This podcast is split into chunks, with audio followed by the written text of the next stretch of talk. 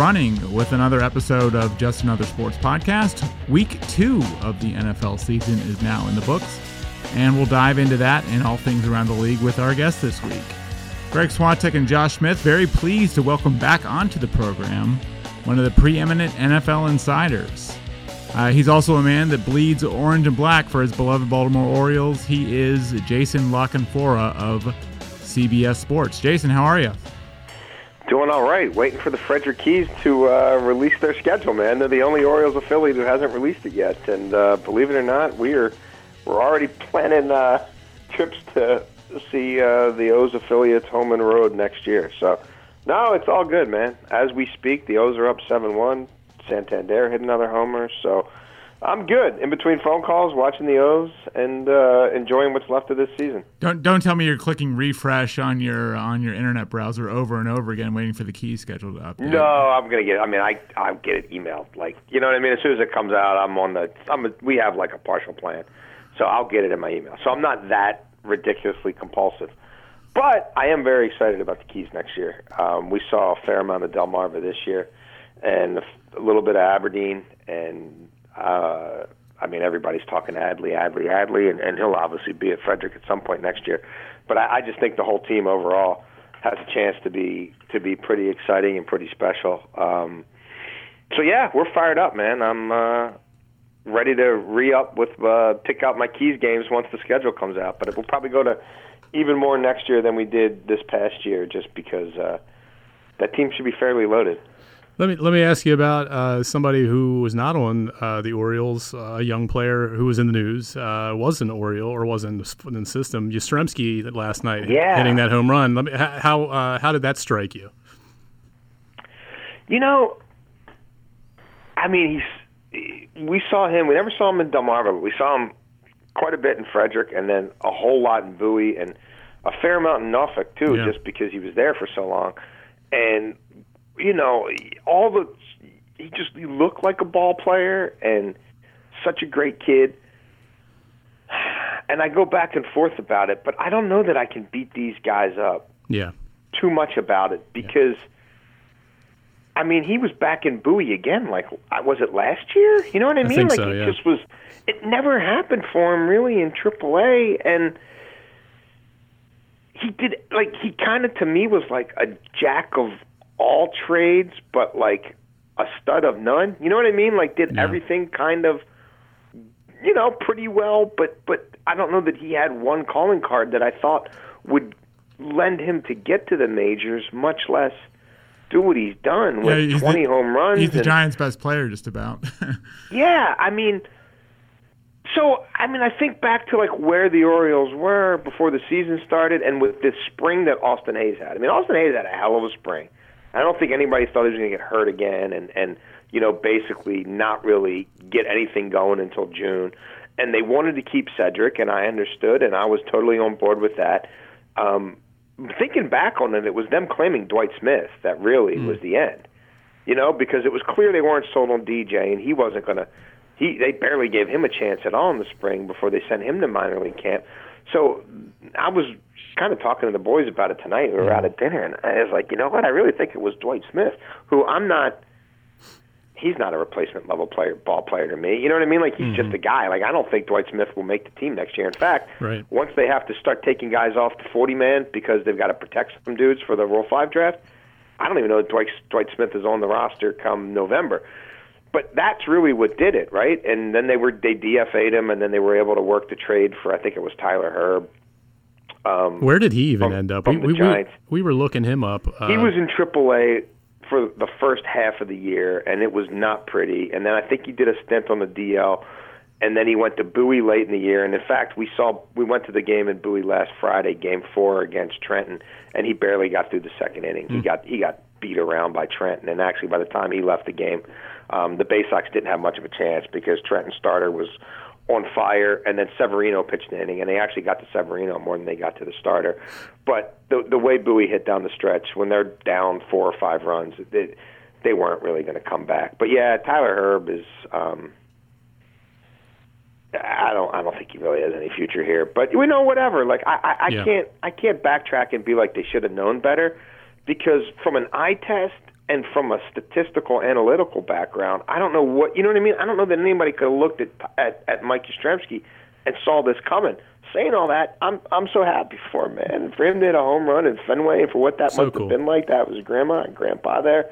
Like that's awesome, and he was such an easy kid to root for. He was always great with my kids, signing autographs and um, you know taking pictures with them, and always smiling. And you like he, he had that love of baseball, and you knew that he would sort of like um, wring every ounce of potential out of his body. But I kind of figured that was going to stop at the Pacific Coast League. You know, once he got to once you know once they they made the trade and and and whatever. But you know, good for him. Hey, dude, Christian Walker's another one of those guys too. Like, I mean, he's had a pretty darn good year for the Diamondbacks. So, you know, I'm I'm I'm happy about all that. It's good to see those guys succeed. It's it's it's just cool. I mean, I just love minor league baseball so much. Just being able to see these guys and to know um, that they're giving their all and they're they're literally playing for peanuts. And so, anytime you see them come through on the other side, whether it's with the Orioles or some other organization, you know, and make themselves some money and have some fun and enjoy the big leagues, I'm all about it.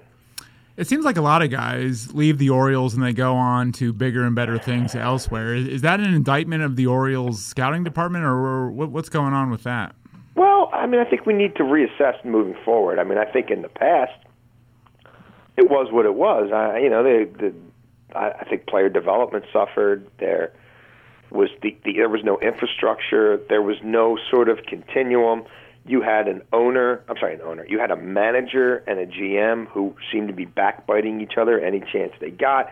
And if you were a Buck guy, then Dan might stop your way to the majors. You know what I mean? And if you were a Dan guy, then Buck might not play you when you got there. I mean, it just it wasn't conducive to creating, you know, what Mike Elias would now call sort of an elite pipeline of of talent. And they didn't have that, and there was no continuity from place to place. And it almost looked like when these guys moved from one, you know, affiliate to the next, like they were almost starting all over. Um, and and and the technology. I mean, they're just so far behind the curve. Like, I don't know if either of you guys were at the game. Um, gosh, it must have been in June. DL Hall started. He threw 50 pitches in the first inning. They actually pulled him on a 3-2 count with the bases loaded. They pulled him mid count on 50 pitches. I think I was at that game. Yeah. Yeah. So, and we're like, okay, like, is he hurt or whatever? And we're sitting like two rows behind the dugout. So, you know, at, at one point, I just peeked my head in and, you know, just made eye contact with the pitching coach. I'm like, DL okay? And they're like, yeah, yeah, he's fine. So that game was like a blowout, and there was literally nobody there by like the eighth inning. I think it might have started raining a little bit. And so here in the eighth inning, some young guy in Orioles gear, I see him come down from the press box, and he's got a big ass laptop. Like a, it's it's not like a normal sized laptop. It's like an industrial sized laptop. And he comes down to the dugout, and I'm obviously eavesdropping like hell. Like I'm like, oh, this is this is pretty interesting. And so I'm looking in, and he's you could see on his screen he had like four different like windows open, and one looked like a TrackMan, and one like one was like a statistical breakdown. So I'm just leaning and watching all this, and he goes down to the dugout, and he reach he, he reaches his head in. He the the pitching coordinator comes out, and he puts the laptop up on the dugout, and I can see them pointing, and they're showing the TrackMan like the difference between when DL started his rotation with his hands sort of down near his groin versus with his hands up at his belly button, and like they're they're literally like they're correcting it in real time. You know what I mean? Like I, I'm like watching all this, and I'm like, Wow. I would have never saw this last year in five billion years. You know what I mean? Like this is it's just that was sort of a moment where it crystallized for me. And then you see them talk to DL, and then the, then DL and the pitching coordinator go out to you know the the um, the clubhouse to kind of like with these printouts and go over it some more. But it, it's like it, it was almost like they were playing a game of telephone in the past. You know what I mean? Like when you were a kid and you had the styrofoam cup, and it's like one person relays the next, it's to one person relays to the next person, and by the time it actually gets to the kid who needs to hear it, like God knows, you know what I mean? If it's even close to what it was supposed to be, versus this, where they're literally breaking it down, like in real time that night before the kid even goes home. You know what I mean to his apartment. So and it was just stuff like that. And then the, the the meters they put on the bats and talking to the players about it, you know, before games and stuff, and how excited everybody was to be able to have that empirical data, like you know, at right at their fingertips in real time. it's just leaps and bounds from anything that happened before. And mean, we saw Delmarva a couple times early in the year, and I'm watching the ball come out of these kids' hands, and you're looking at the Ks per nine, and you're like, something's up. Like this isn't a coincidence. Like all of a sudden, Ofelky Peralta, you know what I mean? It's like dominant. Like, and I get it. He's older, and he's been in the same sort of you know low A to high A shuttle for a while, but like he looked like you know, something changed with him. And I'm looking at guys who people aren't talking about, like Gray Fenter and Drew Rom and what they're doing in Tomar. And I'm just like, there's there's something to be said for like being really smart and being really tech savvy and like having your crap together. And and this was you're not going to convince me that this was a fluke. That this, I mean, just go look at their their strikeout rates across all the minor league affiliates. It's it's like another planet to anything I'd seen in recent years. And it doesn't mean they're all going to pan out, and it doesn't mean they're all going to be major league pitchers. But clearly, there's a there's a continuity of um, points of emphasis and a continuity of um, of, of coaching strategies and and clearly they're not just like letting dudes throw you know 100 mile an hour fastballs and and overpowering hitters with stuff like that. I mean, there was no doubt in my mind. I saw DL Hall a lot this year. And there were times where I'm like, they're not letting him throw the fastball. Like I just know they're not. Like I I know they're calling pitches from the dugout and they're making him get these outs with secondary pitches. Like they're like they just are. And I don't recall seeing stuff like that happen in this organization in the past. Where are you with this rebuild? Are, are do you think I'm it's all go- I'm all in, man. I'm I'm fired up. I'm excited. Yeah, so you think it's going well? I, I mean, I. I mean, there was nowhere to go but up. I, I, I the more I've gotten to to spend a little bit of time with some of the people up in the front office, the more impressed I am. Everything I saw on the farm this year had me super excited um, for for all the reasons I just sort of noted. The tech, and, and you know technology and and the caliber of people. Um, I, I applaud Michael Elias for not coming in and trying to blow everything up in November. You know that would have been really tough last year. It would have been hard. He had enough on his plate. But like no one should be surprised that he's now bringing in his own people, especially people who have ties to the Astros and the Cardinals organization, because they they already speak the same language. They they you know what I mean. They hit the ground running. So I know some in the local media were you know dragging their knuckles and you know sort of all a little bit up in arms about letting go of some people, and I I I never want to see that happen. But like, I mean, they were a pretty backwards organization for a long time. Like you, you had to know that you know, once Elias got his feet under him and and got things established in the international markets and you know got got their academies a little more up to speed, that at some point there were going to be sweeping changes in in terms of the coaching staffs um, and the scouting and the the, the the scouting ranks. So no, man, I I think they're. I I mean next year is going to be tough, but I think they'll be younger next year and I don't think they lose 100 games next year.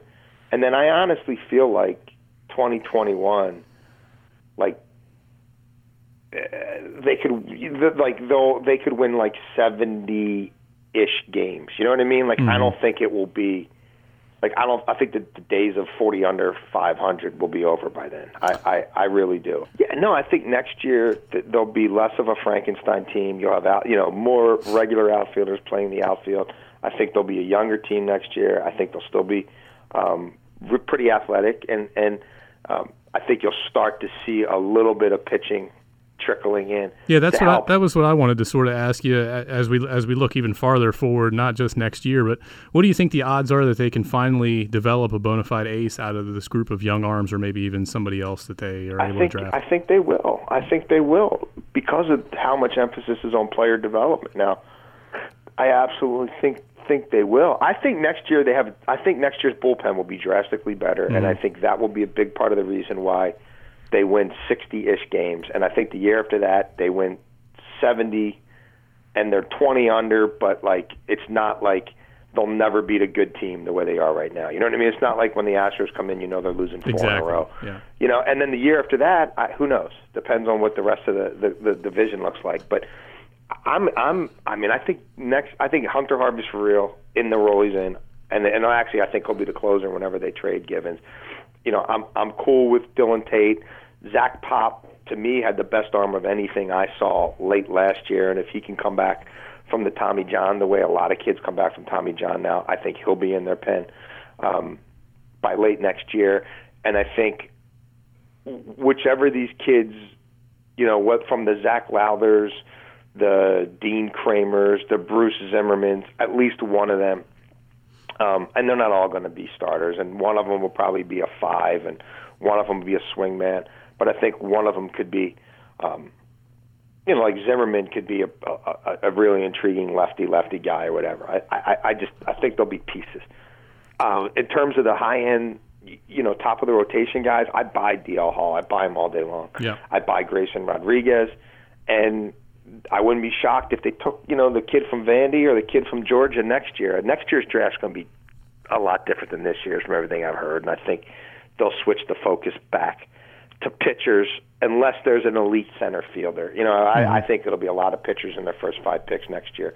Um, the caveat being, if, if there's somebody they think could be, you know, a high end starting center fielder in the next couple of years, then I think that would be really intriguing to them because now that they've had a time to look at all these outfielders, there, there's some that they like a lot of them and they really like Austin Hays, and I really like Austin Hays. I don't know that Austin Hays is a 150, you know, game a year center fielder. Um, but no, I, I think they absolutely will develop these kids. Um, I'm excited. I'm excited about a lot of them, and we'll start. You know, we'll we'll they'll start reaping those benefits. You know, by the middle of next year. I mean, I I I mean, I don't know. Maybe Keegan Akin breaks camp with them. I don't know what else he's really. I mean, he's pitched so many innings at, so, at every minor league spot that uh, maybe he breaks camp with them but they might look at him as more of a of a reliever too. And given that he's not a super high velocity guy by any stretch of the imagination, maybe that maybe that makes the most sense. But we'll start to see the arms trickle in next year. Um, and I, I've tried to doubt Zac Lowther. I've seen him pitch a million times, and each time it's like you look at that gun and you're like, but then you look at the deception and you look at all the missed bats. You know what I mean? And yeah. you you you you look at the you know the ERA. And you look at some of the other peripherals, and you're like, this was the year where I thought for him and Alex Wells, like the jig might be up, and it absolutely wasn't. Like it wasn't. So I, I again, I don't know what they become. They're not all going to be starters, but um, they missed a lot of bats at every level of the minors this year, and some of those kids will again start paying dividends next year. Where, where do you think Rutschman starts next year, and is is he in the majors uh, next season too? I don't think there's any way he's in the majors next year. I, I just don't. I don't see what they think the upside in it is, especially because the pitchers will. I mean, again, Akin might be there next year. A Kremer or a Lowther might be there next year, but you know, DL's not going to be there next year, and Grayson's not going to be there next year. Um, whoever they take with the second overall pick's not going to be there next year. So I, I just don't see it. I think they're going to be super judicious about starting these clocks. Um, I mean, Ryan Mountcastle, I guarantee you, will have a monster spring, and he will have done everything and more to to, to earn his way onto the team, and he's not going to be there. And it's got nothing to do with Chris Davis because he won't be there either. But like, why not just wait till May? Like, you know what I mean? If the Blue Jays were willing to wait on Vladdy and Bo Bichette, why would you just not wait? So no, I don't think there's any chance Adley's there. Um, I don't know where they start him. You know that that's a that's a good question. He will spend a good portion of next year at Frederick. There's no doubt in my mind. Um, we saw him. I, I saw him twice in Aberdeen, and we saw him three times in Delmarva. And I don't. I wouldn't be against them starting him in Delmarva. Like I, I don't. I mean, I, that would. Uh, I, I don't have a problem with that. It's not like he destroyed things. I mean, we saw him I saw the game he, the first time he caught Grayson, and like a couple balls got past him. You know, he dropped a pop up. Uh, lot of swings and misses. Like I, you know, just let him, let him, let him get to the point where he dominates each level, and, and then call him up. And and I, I can't say he dominated Delmar, but he didn't dominate Aberdeen the first what ten games or so, and then he had a ten game stretch where they, nobody could get him out. And the, even when he struck out, and we saw him strike out quite a bit, those those pitches weren't strikes, and he was he's not going to swing in a pitch that he doesn't think is a strike. So I suspect he starts in Delmarva and is up in Frederick um, pretty soon, and maybe he finishes at Bowie.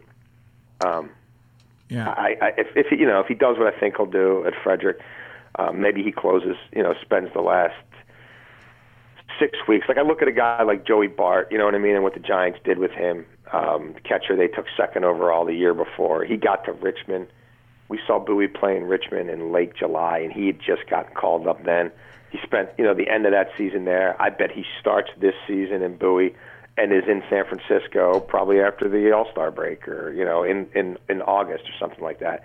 So I I could see a, a, a similar sort of thing with with Adley. He spends most of the year in High A, last four to six weeks of the year in Double A, and then depending on where the team is the next year, maybe you start him back in Double A or maybe you start him in Triple A. You ever think about being a minor league baseball insider, Jason? I mean, you really, you really know your stuff when it comes to that stuff. It, it probably doesn't pay as well as your as your NFL gig. No, so. it's it, you know what? I would never want to like. It's it, the thing I love about it is that there I have no skin in the game other than you know what I mean, just pure fandom and. You know, it's cool when you, you're sitting there and you're talking to your kids and you're getting ready to go to a game and they're like, you know, who are the prospects on the other team? And they go through their cards. You know what I mean? And oh, I got a Joey Bart, I got a Helio Ramos, oh, I got an Oneil Cruz, I got a Clark Schmidt or whatever. You know what I mean? And you go to the game and they get their autographs and you see, you know, and then you know what I mean? And and mm-hmm. you watch the game and you keep, you know, you keep score. Well, I can't. My kids are. I can't keep score as much as I would like. But you know, you clip out the box score of ML, MILB.com the next day and you put it in their scrapbook with their cards, and you watch these guys develop. You know what I mean? And it's mm-hmm. like even a Mike Yastrzemski right now. Like we're going home from dinner tonight, and I'm like, hey, Rocco, like remember when you know he's got? I'm like, you remember all the times we met Mike Yastrzemski? Yeah. I'm like, come on, go back through your book and find. You know what I mean? He's mm-hmm. got like ten autographed cards in Mike Yastrzemski. You know, like it's like, hey, that's pretty cool. Mm-hmm. So it's just that part of it. It's just a pure sort of like fandom, and I just have such respect for what these kids. You know, like it's it's a tough road to hoe, man. You know, living with host families and making literally no money, and you know, living on peanut butter and jelly sandwiches after the game. Like I, I just have a real respect for what it takes to follow those your dreams and to go that route, knowing what a small percentage of them will ever even get one major league paycheck. You know what I mean? Much less a season's worth of major league paychecks, much less one truly lucrative contract. You know that's negotiated beyond the minor, the major league minimum. I mean. Yep. We had we had a guy from TJ High School named uh, Joey Hammond who played in the Orioles minor league system and I guess another team's minor league system for like ten or twelve years and never never got that call. Do you remember him by chance? Yeah, I remember the name. Absolutely, yeah. Like middle infielder, but uh, yeah, he's a perfect example of what you're talking about. A guy that just toiled and worked, and it never, it just never happened for him. Yeah, yeah, but it, that, but then it's cool to see a guy like, and I know Corbin Joseph has bounced around to three or four different organizations this year, but like he's, you know, he he played major yeah. league games for two different organizations this year. Like, you know, he got a few major league paychecks. Like. Yeah you know, good for him, man. You think of all the hours they put in and and all the bus rides. Bus rides, yeah. Just, I mean, it's it's not people. I don't unless you kind of talk to these kids or go out there with any regularity. I think it's really easy to just sort of mm-hmm. almost glamorize it, and it is the least. it is the least glamorous. Like we go to see a lot of road games, and I'll always ask, like, "Where's the team staying?" And like half the times, I'll check the hotel out, and I'll be like, "We're not, like, we're, we're not staying there." You know what I mean? Like I'm just I'm not staying at that motel. Might be you some. I mean? might be little, some. It just it looks a little dicey. Like you know, nah, no, we're we're good. Thank might, you. Though. Might be like, some roaches crawling across the bed or something like that. So. Well, yeah, that did. It happened. Uh, happened in Hagerstown this year. Yeah. yeah. We uh, ended up we ended up driving home. Yeah. Uh, wow. After a doubleheader because yeah, there was a couple bugs in the bed. And I'm like, eh, we'll be home in 90 minutes. Forget it. Yeah. I, I thought it was a good idea to spend the night, but no, we're out. Uh, last baseball one for you before we get into the NFL. Sure. Um, of the current players on the major league roster for the Orioles, how many are still here when the Orioles actually become a good team again? Um, off this roster right now, I, would say Hunter Harvey. I'd say Dylan Tate. Um, I would say Trey Mancini. What's that? Trey Mancini. And I, I don't know about that one. I, I just I think um, I think if Ryan Mountcastle's who I believe he is, and Santander is, is to me and ever mean he I, what this kid's done is pretty special to me. With Yeah. nobody other than Mancini really protecting him in the lineup or having to even worry about in the lineup, like he, he that bat plays for me. Switch hitter, he's got a power arm, so. Then the and then if Austin Hays is who I think he is, which is not an everyday center fielder, then I just I I, I think I I, I think Trey Mancini is, is easily and I love him. I mean I love him. He's such a good dude. Do you trade him, or what do you do with him? I think he gets traded. I mean, you're talking about by the time they're good, and I, I mean, we're talking 2022. I don't think he's here. Yeah. I think he's been traded by then. Um, you know, I think VR is traded. I think Hanser Alberto is traded. Um, but like Santander for sure. Um, I I have a little bit of belief in Richie Martin, and I know he'll probably. I don't want to say probably. From what I'm hearing, he will be in Norfolk next year to start the year, no matter what he does in, in spring training. In all likelihood, um, I, I still think he could be an interesting piece. I love his athleticism. Um, the glove wasn't as great. It was more good than great, but but still, I mean, for what he was thrown into, he he might we might be looking at him two years from now the way we're looking at Santander, not from a a, a, a power profile, but just from an, an ability to be a, a, a everyday starting shortstop who can hit eighth and ninth, you know, eighth or ninth in the lineup. Um, on the roster, on the roster right now, Austin Hays, I, I buy. Um, It sounds like it's less than five. Like Miguel Castro is still only like isn't Miguel Castro still only like 25, 26 years old? Right. Yeah. Miguel, I I buy his arm. I mean, I, I mean, I don't know what was going on with him the first half of the year, but I I I mean, he looks as filthy as anybody I've seen in a while when he's truly on. I think he'll be around. I think Pedro Severino's around. I don't know if he's the starting catcher because you know two years from now Adley's here, but what a, he'd be. I think he'd be a hell of a guy to to be you know a young backup with Adley. Um, I'm a bit, I, I really Severino to me was has been an absolute fun. He's got what 14, 15 home runs and he's played less than half a season basically. Uh, I love I love his mannerisms behind the plate. I love the way he keeps pitchers in check. I love his body language, um, his his enthusiasm, his energy. I, I think I mean to get Severino off waivers like they did for nothing, I'm all about. Um, that would probably be it. I, I will say I'm I'm intrigued by Asher Wojciechowski. Like, will he still be here in three years? I, I don't know, but like, and John Means. You know, I think John Means could still be here when they turn it around. Um, he could also be a trade chip, though. But that that would be that would off this roster right now. That I think that's probably it. All right. Let- Let's talk some football with you. Sure. I mean, um, one of the themes that we constantly harp on here on the on this podcast is is the officiating and just how g- god awful it is across the NFL. I mean, it's not just that calls are being missed or they're being blown. I mean, now you have calls that are directly affecting the outcomes of games. I mean, the most recent example, obviously, is is is the Bears uh, Broncos game on Sunday, where where Bradley Chubb was called for the uh, roughing the passer. What, what what just what is the level of concern in the league with with the officiating and, and, and how these games are being decided by some of these calls?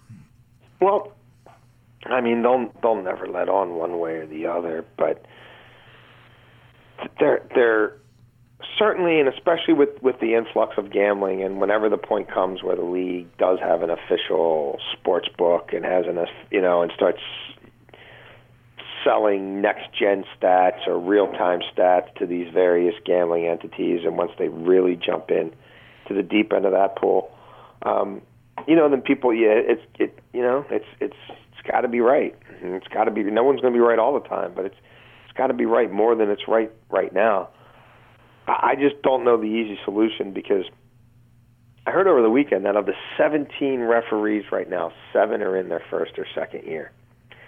There's there's just no substitute for experience and um, having been there, done that, seen that, adjusted to that, um, learned from that. What the best the best in the business are now in the booth.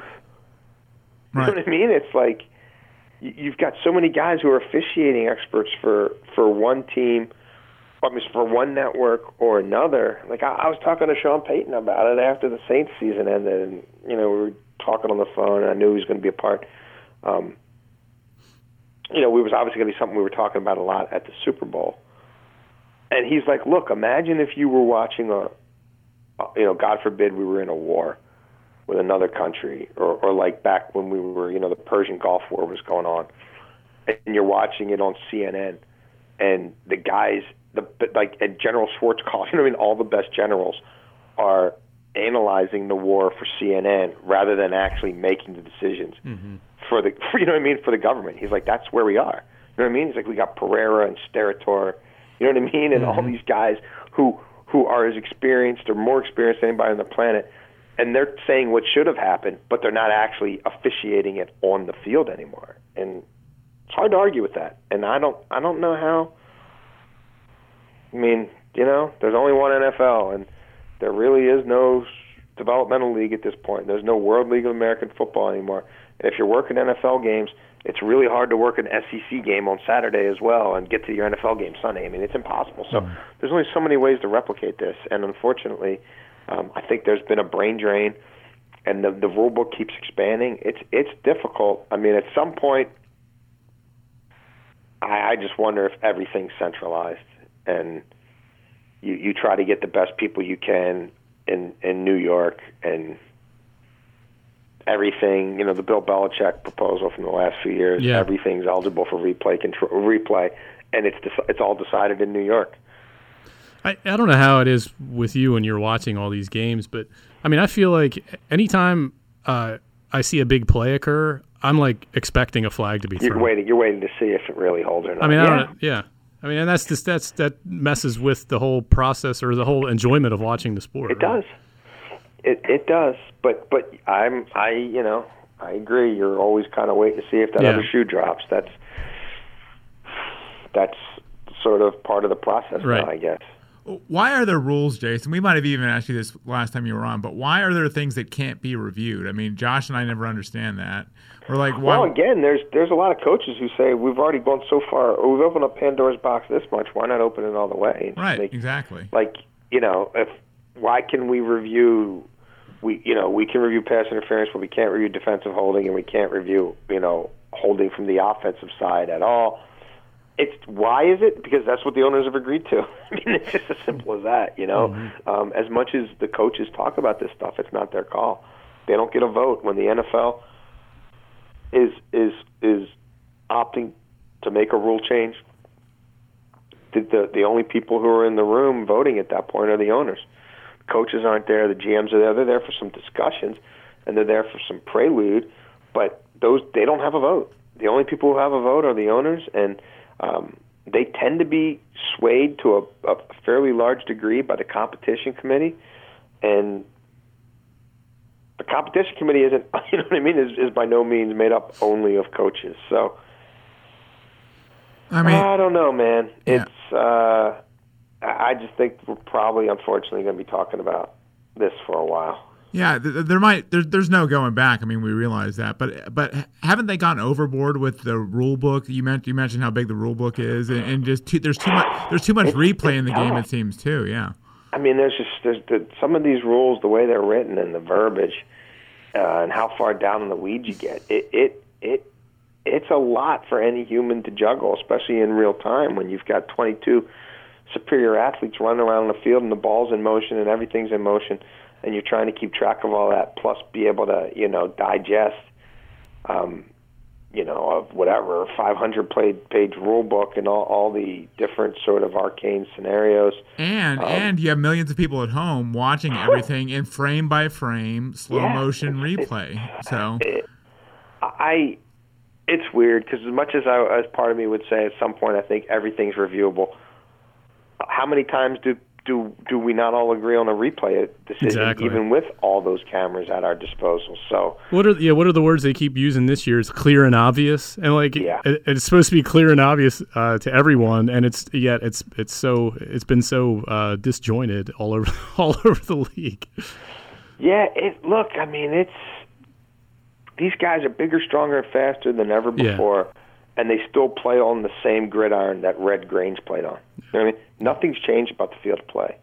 Not a single speck of grass. You know what I mean? Other than mm-hmm. the it, you know the advent of astroturf and then eventually field turf. But outside of that, like just think about how far the speed of the game has changed, the speed of the athletes has changed, their ability to throw the ball, jump, run, their strength, their power. I mean, where that's come since you know mm-hmm.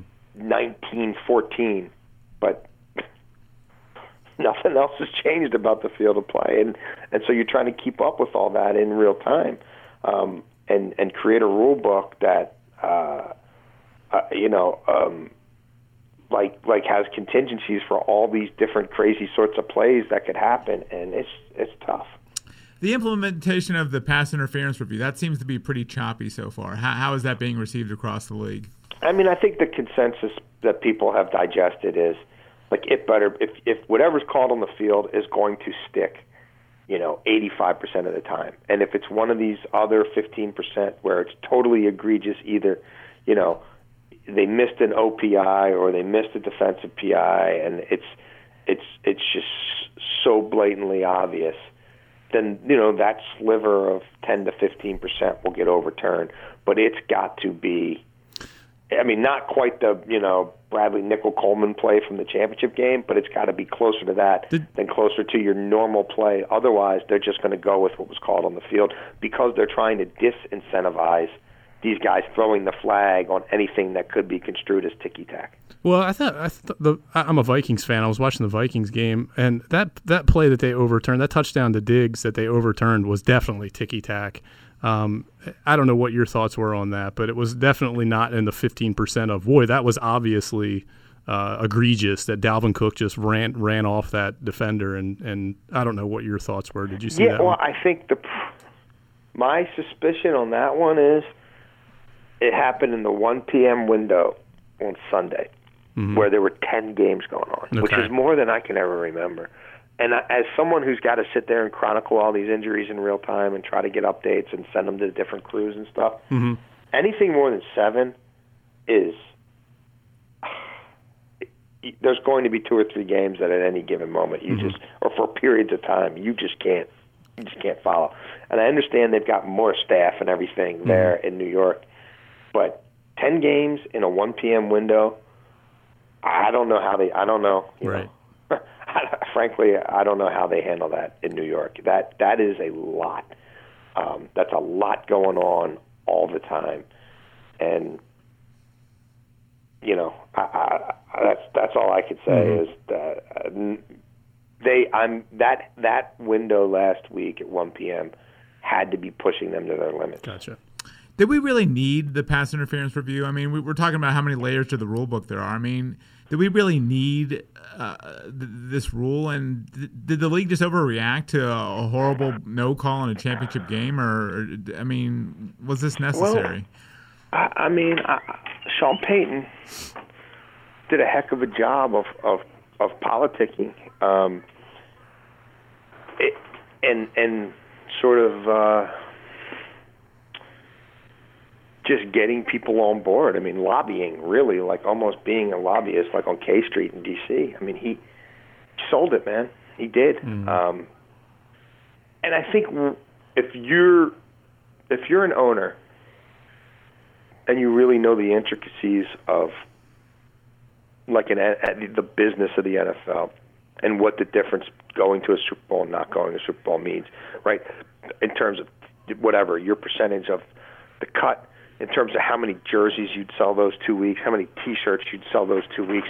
You know what I mean? Just your international exposure, everything else, like what that one call would have been worth to any owner. I, I, I don't know that number. I'm guessing it's fairly astronomical, and it was taken out of their. You know what I mean? It was mm-hmm. taken from them. So I, I think it got into these owners' heads like, "Hey, that could have happened to me. That could have happened to any of us." And if it did, you know, how would you think, and what recourse would you have, and how do we pre- prevent that from happening? And as much as we're talking about all this now, remember, it's a one-year trial period. Mm-hmm. So let's say we're only two. We're not even you know, one eighth of the way into this thing yet. So let let's see how it plays out. But um, you know, this is this this might not be forever. Uh, I wanted to ask you about the preseason too. I mean, I know it's becoming uh, ancient history uh, quickly in everyone's minds, but but where does the league stand with the preseason, and, and, and what could be done to possibly fix it? Well, I think it'll depend on the timing of figuring out a new uh, labor agreement with the NFLPA, and um, I suspect that happens before the start of the next preseason. And if it does, then there will most definitely you'll never see four games again, um, or at least you you won't see it in this CBA, which I guess will run at least five years probably, um, on top of the year or two that will be left in it in the current one. Um, but they're going to Yeah, stick with the gonna- 20 they're- game they're model, gonna- though, right? They're going to stick with the 20, they're going to stick with the 20 game model, though, right? I mean, there's not there's going to be no reduction. It's either going to be more regular season games or or, or and no, less. there's going pre- to be fewer. There's going to be fewer. There's going to be fewer preseason games, whether they add regular season or not. They're definitely going to add one playoff game in each conference, and that game in and of itself, could, each game could probably generate 400 million in revenue. So you add those two, and that helps in it right there offset some of whatever you lose in the preseason. Um, but no, it's going to go to two or three games either way. If they, you know, and if if, if they get 18, they get 18. Um, regular season, I, I'm I'm not so sure about that part of it, but the days of four preseason games are over. Uh, let's talk a little bit about some some players who are, who are actually are actually playing in the league instead of some of these rules and whatnot. Um, and and this big game this weekend, the Ravens and Chiefs. That's the one I want to talk about with you. Looks like Mahomes is clearly like a, a transcendent talent at quarterback. Yeah. Um, I, I would not have thought that a year ago we'd maybe be considering the same thing about Lamar Jackson. I mean, we, we're probably getting a little too far ahead of ourselves on that. But how many how many more games does he have to put out there like he's had before we start thinking, whoa, wait a minute, this guy's pretty damn good too. No, I I I've always I mean when they made that that I'm on record the night they traded up for him as saying um, I thought it would be a, a a transcendent decision. I thought it would go down as one of the ten most influential moments in franchise history. Um, and I thought that this kid would have an indelible uh, imprint on the franchise and and eventually the city. Um, I, I think it was the, the the absolute best thing they could have possibly done. And at that point in time, people were getting sick of three yards in a cloud of dust, and Joe Flacco 5.1 yards per attempt, Yeah. and never having any any speed, and, and never having any explosion on offense, um, and and just just being devoid of playmakers. And I thought he would signal a, a complete 180 from all that, and and even last year, I mean, you, we we can talk about what he did or didn't do from the pocket. He made plays. He made plays game after game after game. Nothing else changed about that team from four and five to winning, you know, six of the next seven, other than change the quarterback. You know, it's not like they made four trades at the trade deadline. Um, you know, it's not like uh, they called three other, you know, three kids off from the practice squad who were Pro Bowlers. Like they made one change, and they changed the scheme obviously around Sure. him. But no, he's special. Um, and and getting a whole off season to um, not have to defer to anybody and not have to try to run an offense that wasn't put in place for him, but was put in place for you know an aging guy who's basically washed at this point. Um, and and getting all that coaching time in the off season and getting every rep with the ones. He got none of that. He was in the hospital. I mean, the day he got named starter, he was in the hospital. Like people forget he didn't get a full week of practice before he took over.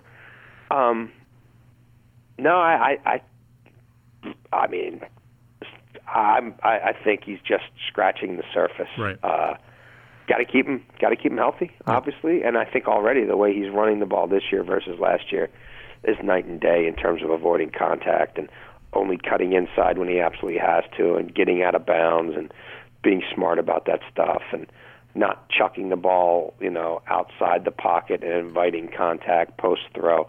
I, I, I can see so much, you know, development in him already. So no, I, I think I think he's a special player. I, I consider Patrick Mahomes to be the Steph Curry of the NFL. I mean, he's just doing things that we just haven't seen before uh, as a quarterback. Do you sort of look at him in the same way? Yeah, I mean, I don't know if he's Steph Curry or, or if he's LeBron James in his prime. You know, I, I don't, mm-hmm.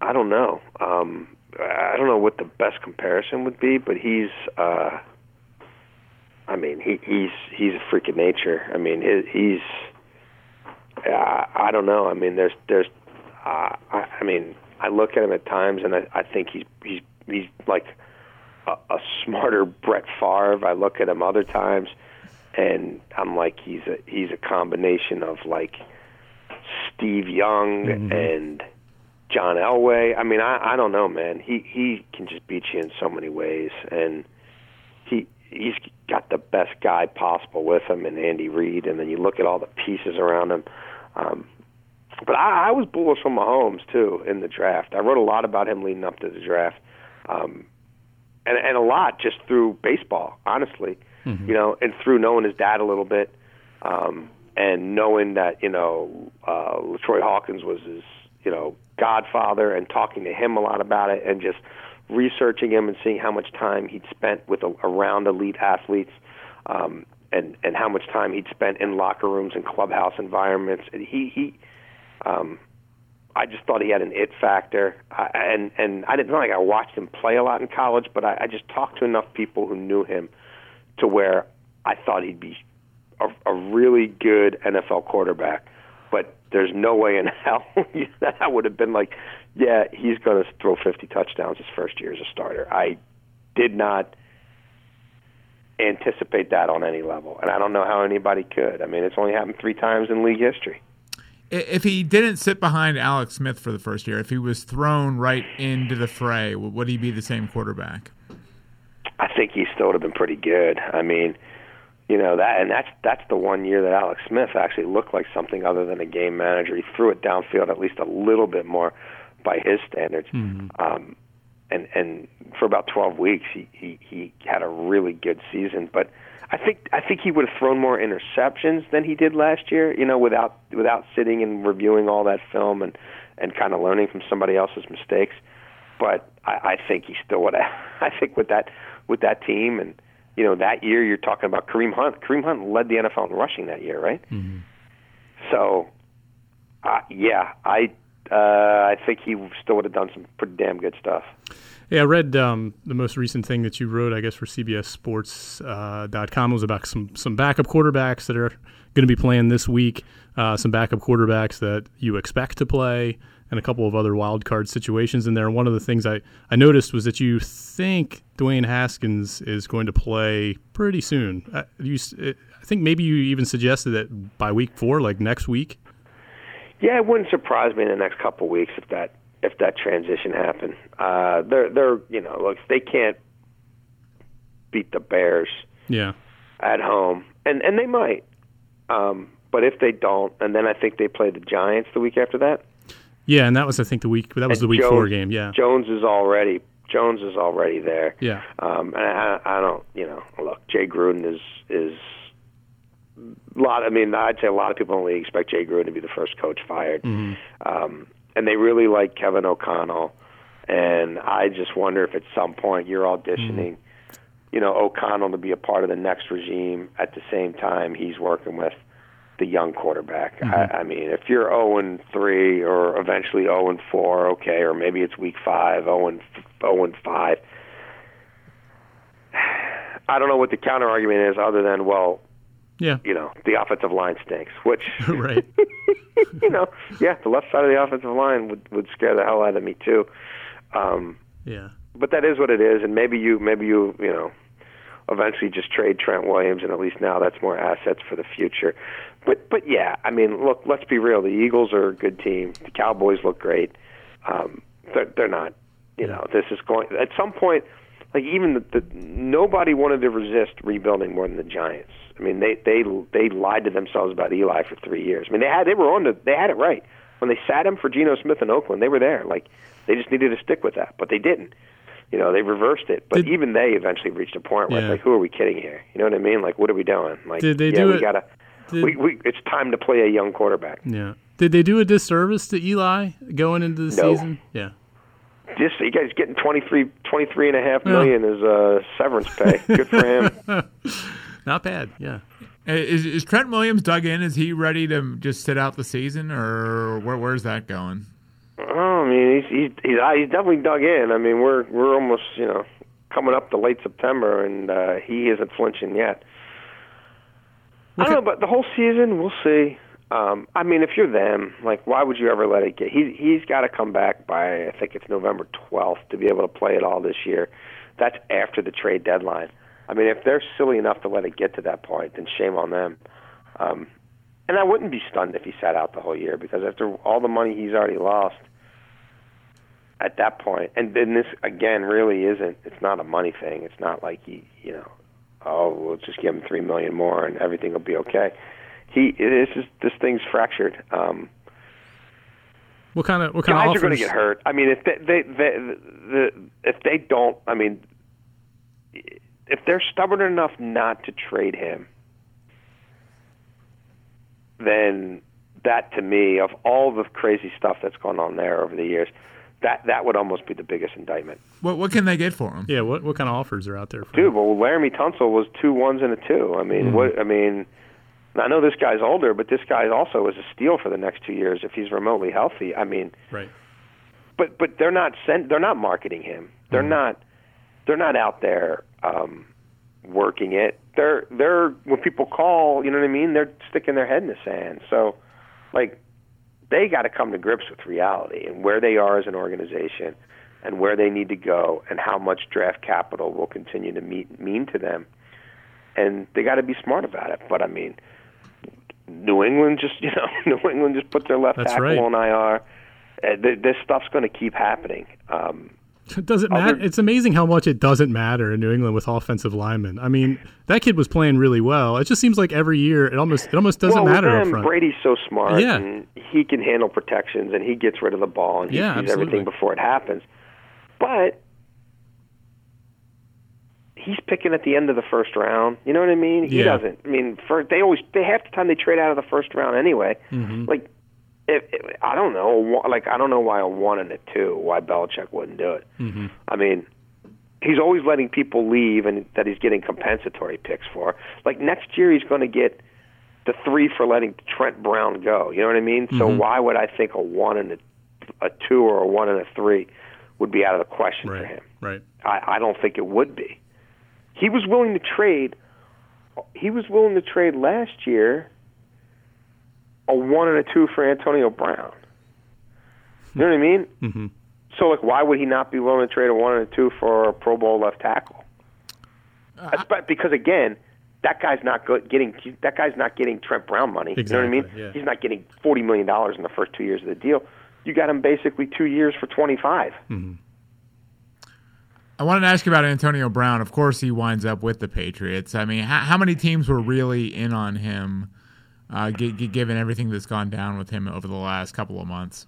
I mean, there was a lot of teams interested, but it happened so quickly that, like, I mean, who who who really had a chance to make you know offer, counter offer, another counter? I depends who you talk to, but yeah, I mean, look, Washington had legitimate interest, Seattle had legitimate interest. Um, obviously, New England had a le- legitimate interest. A couple couple other teams, but the guy he wanted to be in New England. Yeah. He he wanted to be in New England, and the New England offer. I mean, it's basically one year, ten million dollars with a chance to to you know earn fifty percent more in incentives. It's not like New England. He went there on a on a discount. I, I don't think anybody would have paid more than that. So, given that's where he wanted to be, and and given the strength of their offer, I mean, that I don't I don't know. You know what I mean? I don't, I don't know where else he was going to end up. Is is he going to miss time this season due to off field issues? I don't know. I don't know. That's the great unknown, man. You Yeah. know, with this guy, there's been so many twists and turns. I, I Yeah. you know, it only takes one development, one piece of evidence, one misstep by him, um, and and the league does intervene. But at this point, based on what they've gathered to this point, um, they're not disciplining him yet. this wasn't all part of a master plan by his uh, insubordination with the Raiders wasn't all part of a master plan to get to New England, was it? Don't know. yeah, he says no. His agent says no. Is he is he that smart? Uh, is he that smart? To, other people in the league who certainly wonder. Yeah, I mean, is he that smart to pull something like that off? I mean, I mean, well, like a total uh, jerk for I mean, I don't, I don't know that it's like that's like you'd have to be a genius. Like he he knows that when he was available in trade, New England was incredibly interested, and I I'm sure through Drew Rosenhaus, he knew that New England was willing to trade a one and a good player or a one and a two or a three for him. Like he had to know that, but the Steelers refused to trade him there, and he knew that the moment he shut down the trade to the Bills, and he knew that the moment he eventually agreed to the trade with the Raiders with the new contract, and he would have known that Bill Belichick. I think he would have probably had a way to know that Bill Belichick still thought he was a pretty good player in August while he was going through all that stuff with the Raiders. So, um, people who saw that video where he went running out his screen door mm-hmm. the day he got cut and lost thirty million in guarantees, most people don't react that way unless they kind of know that there's something pretty good behind you know door number two. Um, well, what, what what's so, the, what, what's the net here? I mean, he he gave up the thirty million guarantees with Oakland, but he's going to make fifteen plus incentives. Well, I don't think he's going to make fifteen because those incentives are pretty high. He might end up hitting one of them, maybe making eleven. You know, he could have made fourteen six in Oakland, so he he could be out a little bit. Um, you know, he would have made another fourteen the following year in Oakland, basically 30 for two. I don't know that that exists for him anymore. I mean, we'll see what this season brings. I don't think that exists for him anymore. Um, could he play well enough that the that the Patriots pick up his option for the following year? I don't I don't think so, but maybe they negotiate something else. Jason, I wanted to ask you a little bit about uh, last thing, just uh, about about your day on Sundays, uh, and I wanted you to kind of paint me a picture, paint us a picture for what it's like. You know, when the cameras aren't rolling, you're on. It's it's the NFL today, right? That's what you're a part mm-hmm. of.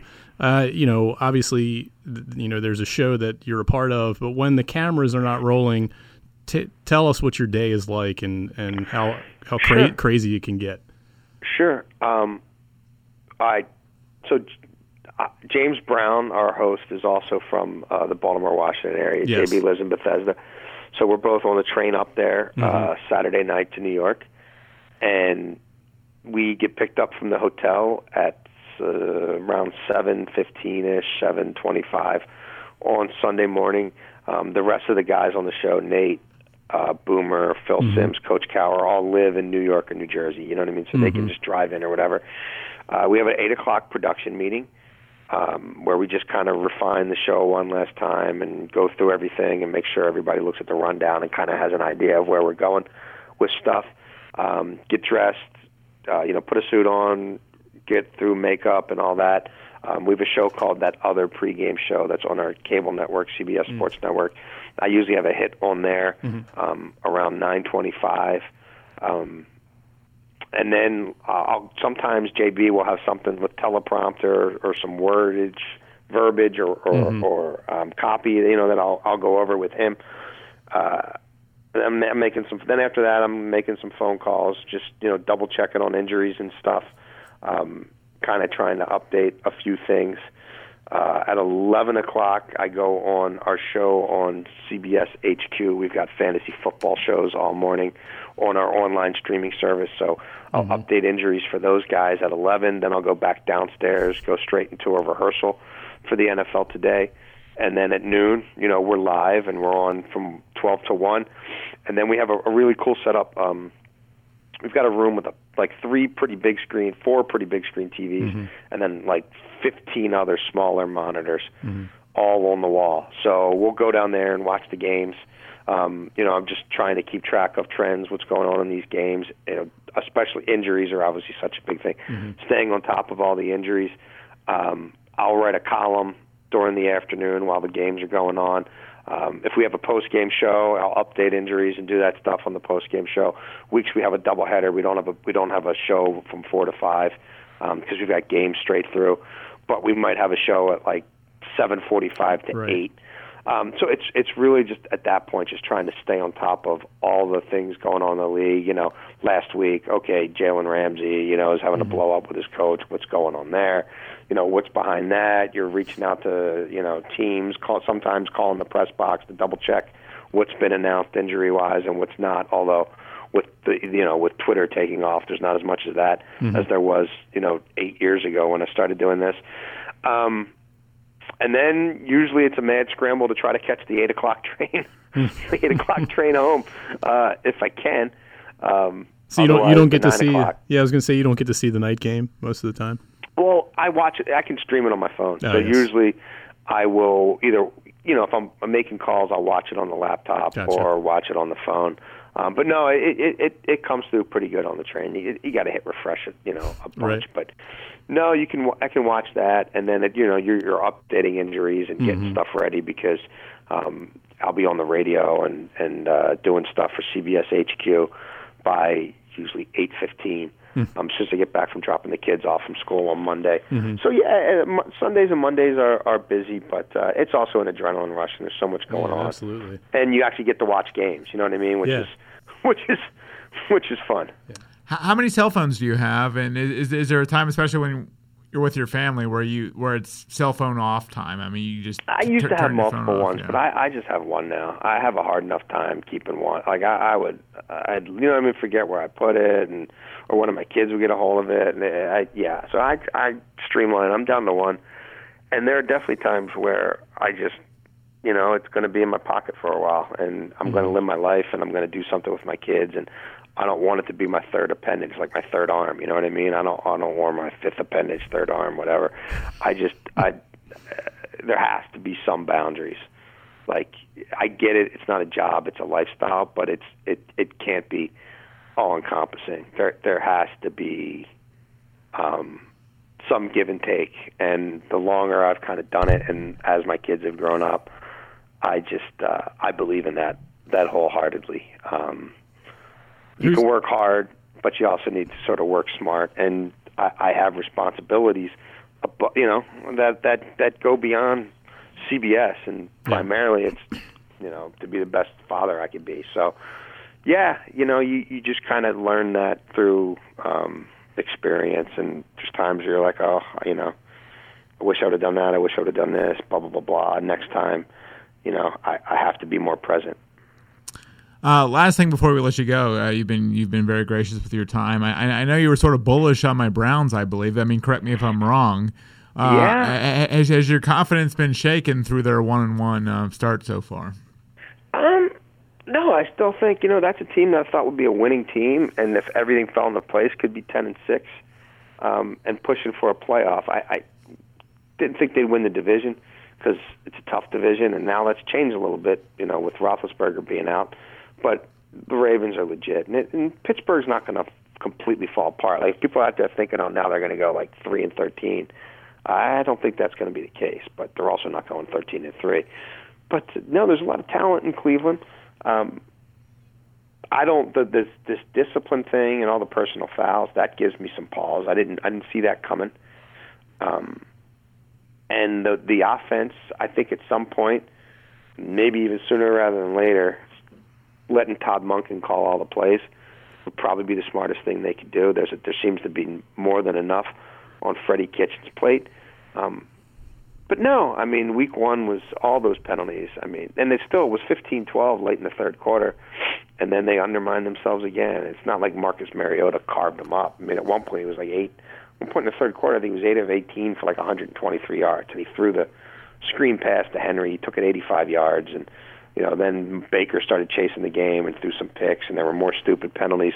Um, but no, I mean, look, the offense has not looked as crisp and and hasn't had the same tempo and cadence uh, and and and sort of just sort of uh, swagger that they did last year. But there's also a lot of new parts, and they're figuring a lot of things out. So um, I still think it's a team that wins more games than they lose, and you know we'll see where where the tiebreakers land, and and God forbid which other quarterbacks get hurt, and you know what that means for them come uh, come December. But I, I think the Browns are going to be a, a very good competitive football team. Good. I'm, I'm, I'm glad to hear that. Yeah. La- last one for me. Uh, can can the Vikings win the NFC North with that offensive line and I, Kirk Cousins? I picked them to win the the the, the North, and they should be two and zero. Yeah. And and I think they are the best team in that division, but my God, between Cousins and the kicker, I, Yeah. I don't know.